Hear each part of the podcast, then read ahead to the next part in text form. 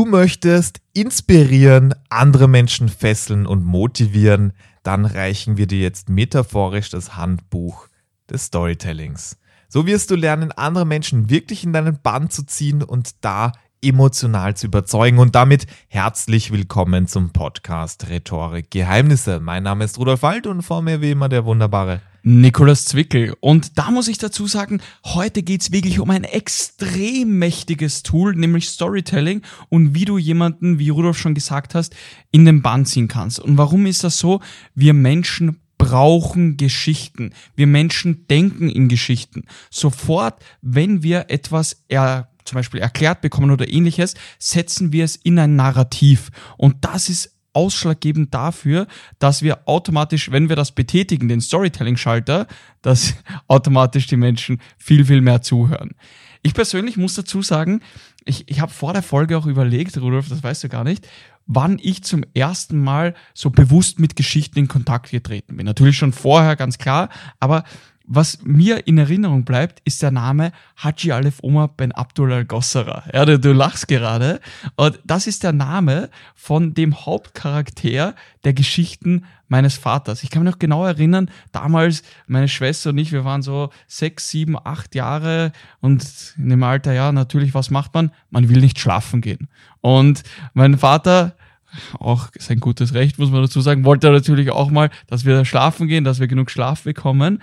Und es war dann so, dass er uns immer ins Bett gesteckt hat und uns diese Geschichten vor vorgetragen hat, ganz spontan auch. Ich muss dazu sagen, da habe ich auch, auch wirklich schon diese, diese Begeisterung für Storytelling mitbekommen. Und ich kann mich nicht erinnern an die, die Namen meiner Volksschullehrerin, die ich vier Jahre lang hatte, aber an genau diesen Namen schon. Und das ist einfach die, die Tatsache, warum Storytelling uns so fesselt. Ganz genau. Also heute wird es genau darum gehen, wie du es auch schaffst, bei anderen Personen da Informationen zu verankern, in denen du Emotionen auslöst. Und es ist völlig egal, ob es vielleicht um deinen beruflichen Alltag geht oder um das private Smalltalk, äh, Netzwerken, einfach mal cool dastehen. Ich sag's, wie es ist. Und Nikolas Geschichte hat ganz klar verdeutlicht, wie einfach es ist, sich auch komplexe Informationen zu merken. Und da ein Schmunzeln zu haben und sich einfach zu freuen, wenn man da zurückdenkt. Und die Sache ist die, wir brauchen Geschichten, so wie wir Luft zum Atmen brauchen. Ohne Geschichten, ohne so ein Narrativ machen Informationen keinen Sinn. Also zum Beispiel würde würde ich dir einfach ein paar Informationen sagen. Zum Beispiel etwas wie äh, der König stirbt und dann stirbt die Königin. Zum Beispiel, das, das merkt man sich nicht wirklich gut. Und wenn dann noch Namen dabei sind, dann, nee, es ist sehr schwer, sich das einzuprägen. Aber wenn man sich eine Netflix-Serie ansieht und man sieht, der König stirbt aus einem ganz, ganz bestimmten Grund, der irgendwie theatralisch aufgebaut wird und dann aus Sehnsucht nach ihm stirbt auch die Königin, zack, wir haben ein Narrativ. Also Narrativ bedeutet, da ist ein Konflikt dabei, das sind Charaktere, da passiert etwas und plötzlich verankert sich das Ganze in unserem Gehirn. Man spürt etwas dazu, man kann sich hineinfühlen, weil wir Menschen, wir haben verhältnisweise ein riesen Gehirn im Verhältnis zu unserem Körper. Also wenn du das mit anderen Wesen, Tieren vergleichst, haben wir das größte Gehirn einfach im Vergleich zu unserem Körper. Und viele sozial Wissenschaftler sagen, das liegt daran, dass wir einfach wahnsinnig soziale Wesen sind. Wir können uns sehr schnell in eine Situation hineinfühlen. Also wenn uns jemand da eine äh, lange Geschichte erzählt, wie etwas passiert ist und wie sie dann reagiert hat und was er gesagt hat, wir können uns wirklich da hineinfühlen, können alles in dem Moment nachleben, als ob wir dabei waren.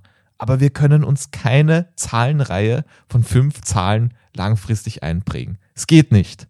Und da merkt man einfach, was für einen riesen Unterschied das macht. Also wenn du es schaffst, deine Informationen, vielleicht deine Unternehmenspräsentation, irgendein spannendes Abenteuer, irgendein Learning von damals in eine Geschichte zu packen, dann packst du damit auch das Publikum und fesselst sie wirklich. Genau das so ist es. Und man muss dazu sagen, ich habe mir, äh, ich, jetzt gerade ein witziger Zufall, ich habe mir gestern Troja angeschaut, also den Film.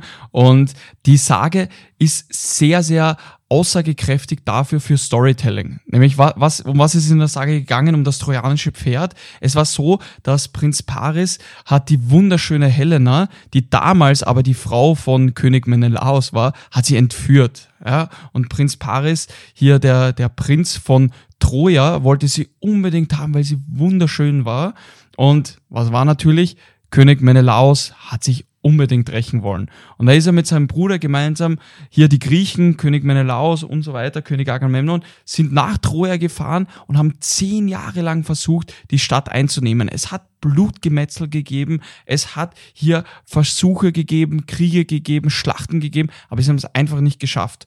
Und durch einen hier genialen Einfall von Odysseus, dass sie hier ein vermeintliches Geschenk weitergeben, das trojanische Pferd, haben sie dann Einlass gewährt bekommen in die Stadt Troja und haben sie dann innerhalb von einer Nacht hier auch erobert. Und das gleiche ist hier, deswegen sagt man so schön, Storytelling ist das trojanische Pferd der Kommunikation. Wenn du Stories erzählst und da zum Beispiel blanke Daten und Fakten in eine Geschichte verpackst, dann wirst du automatisch Einlass gewährt bekommen in das Gehirn deines Gegenübers. Und das ist das Schöne hier.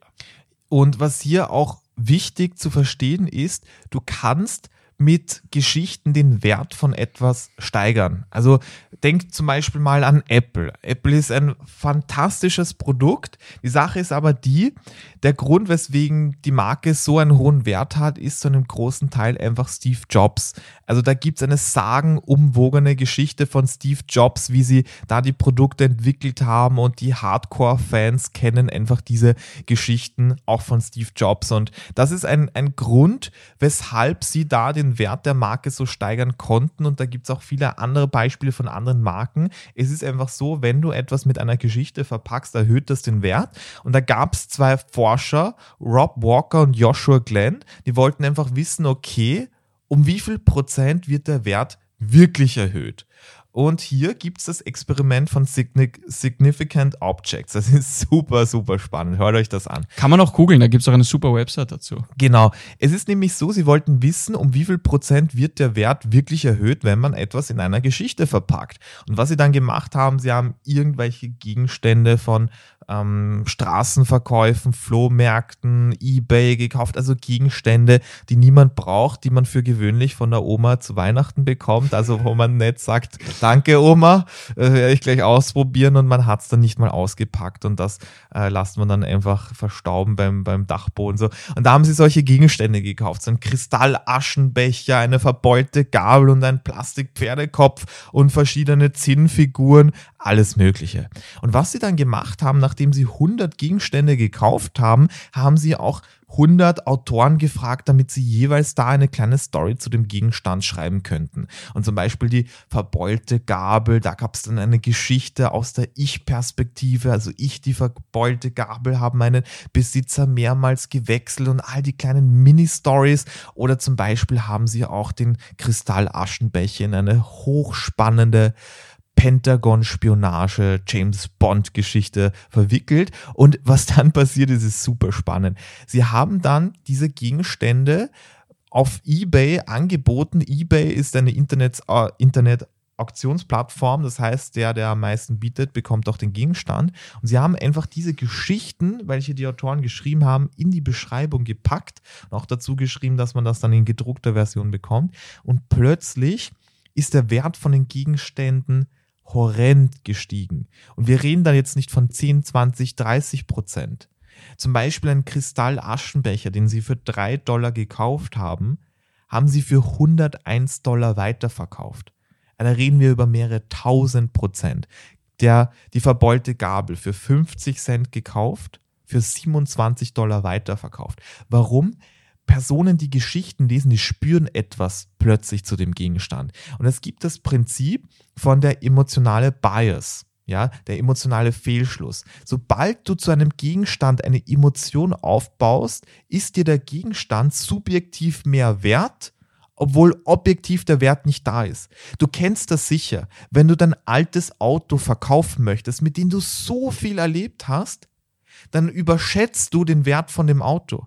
Das Auto ist tatsächlich nicht so viel wert für all die anderen Menschen, die nicht die Erfahrung damit gemacht haben. Und das ist der Punkt. Und so kannst du bei einer Präsentation deine andere Personen aufwerten, dein Unternehmen, die Inhalte der Geschichte, deine Idee, dein Projekt und vieles mehr. Genau so ist es. Und da muss man dazu sagen, das ist auch das, was sehr, sehr schön ist. Nicht nur, wenn du jetzt ein, dein Auto verkaufen möchtest oder einen Gegenstand von der Oma geschenkt bekommen hast, den du verkaufen möchtest, sondern auch eben, wie Rudolf schon gesagt hat, bei Kundengesprächen, im Verkauf, im privaten Alltag, wenn du eine Unternehmenspräsentation machst, was auch immer. Und da auch die Arten der Geschichten können hier auch variieren. Du kannst eine Geschichte erzählen von Kundenerfolgen. Das ist macht macht so viel her, wirklich ganz, ganz wichtig. Man kann zum Beispiel auch eine Gründungsgeschichte über das Unternehmen erzählen.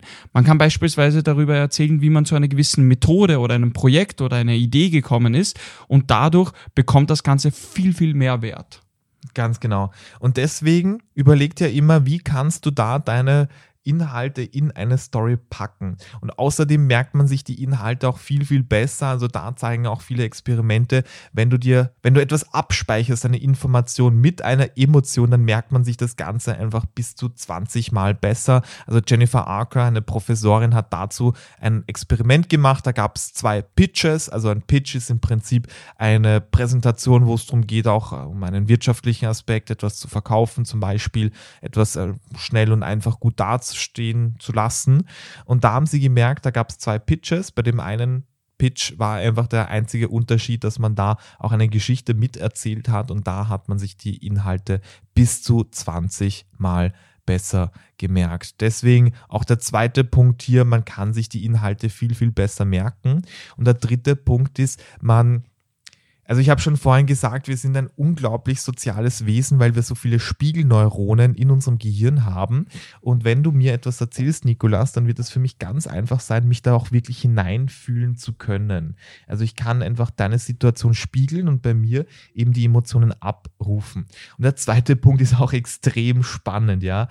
Du, wenn du jemanden wirklich fesseln möchtest, dann möchtest du, dass jemand mitfiebert. Und die Sache ist die, Du kannst einfach Sachen so anschaulich erzählen, dass das andere Gehirn von der Person, die dir zuhört, anfängt mitzurattern, mitzumachen.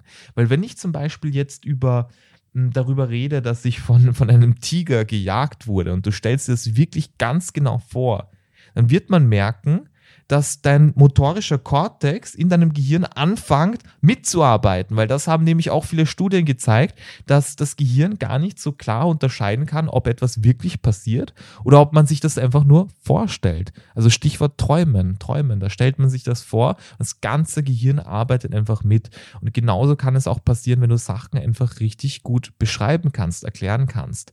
Und das ist hier ein wichtiger Punkt. Und da gibt es auch eine spannende Story von Cicero. Das war ein antiker römischer Staatsmann und Politiker.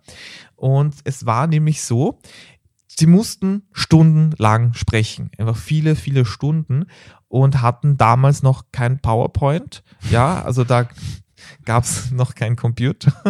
bekannterweise. Und Papier und Papyrus war einfach auch sauteuer, ich sag's wie es ist. Und dementsprechend mussten sie alles auswendig lernen. Da gibt es ja eine Geschichte, dass ein Freund von Cicero äh, war bei einem Festmahl. Und plötzlich ist das ganze Haus eingestürzt und alle Menschen wurden zerquetscht sozusagen. Und später ist dann eben da die Exekutive gekommen und hat gefragt, hey, was ist da los? Und, und äh, sie haben da eben Nachforschungen betrieben und haben gefragt, okay, kannst du mir mal beschreiben, wie sah es drinnen aus? Wer ist wo gesessen? Und er konnte bei 20 Personen ganz einfach aufzählen, wer wo in etwa gesessen ist. Und dann hat er einfach gemerkt, okay, das Prinzip von Verorterung, also wenn man sich wirklich den Ort gut vorstellen kann, dann kann man sich ganz einfach einprägen, wo wer gesessen ist, wo etwas war.